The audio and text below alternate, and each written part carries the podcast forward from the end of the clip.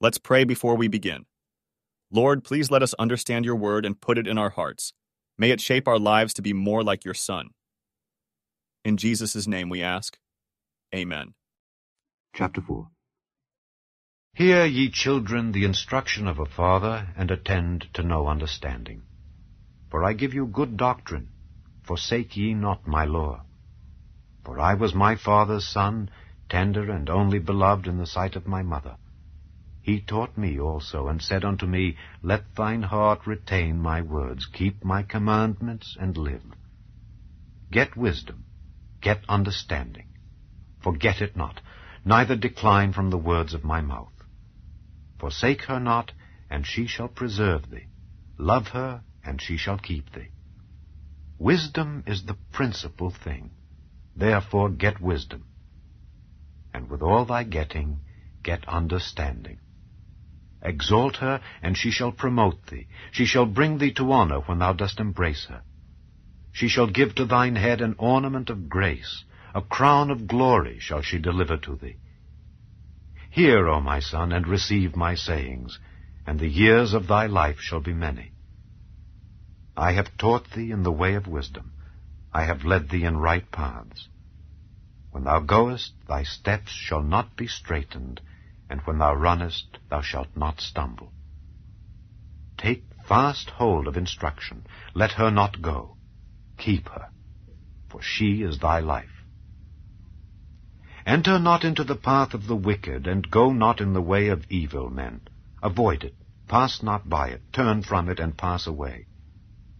For they sleep not except they have done mischief, and their sleep is taken away unless they cause some to fall. For they eat the bread of wickedness and drink the wine of violence. But the path of the just is as the shining light that shineth more and more unto the perfect day. The way of the wicked is as darkness. They know not at what they stumble. My son, attend to my words, incline thine ear unto my sayings. Let them not depart from thine eyes, keep them in the midst of thine heart. For they are life unto those that find them, and health to all their flesh. Keep thy heart with all diligence, for out of it are the issues of life. Put away from thee a froward mouth, and perverse lips put far from thee. Let thine eyes look right on, and let thine eyelids look straight before thee. Ponder the path of thy feet, and let all thy ways be established. Turn not to the right hand, nor to the left. Remove thy foot from evil. Matthew Henry Commentary on Proverbs chapter 4, verses 1 to 13. We must look upon our teachers as our fathers, though instruction carry in it reproof and correction, bid it welcome. Solomon's parents loved him, therefore taught him. Wise and godly men, in every age of the world and rank in society, agree that true wisdom consists in obedience and is united to happiness. Get wisdom. Take pains for it. Get the rule over thy corruptions. Take more pains to get this than the wealth of this world. An interest in Christ's salvation is necessary. This wisdom is the one thing needful. A soul without true wisdom and grace is a dead soul. How poor, contemptible, and wretched are those who, with all their wealth and power, die without getting understanding, without Christ, without hope, and without God.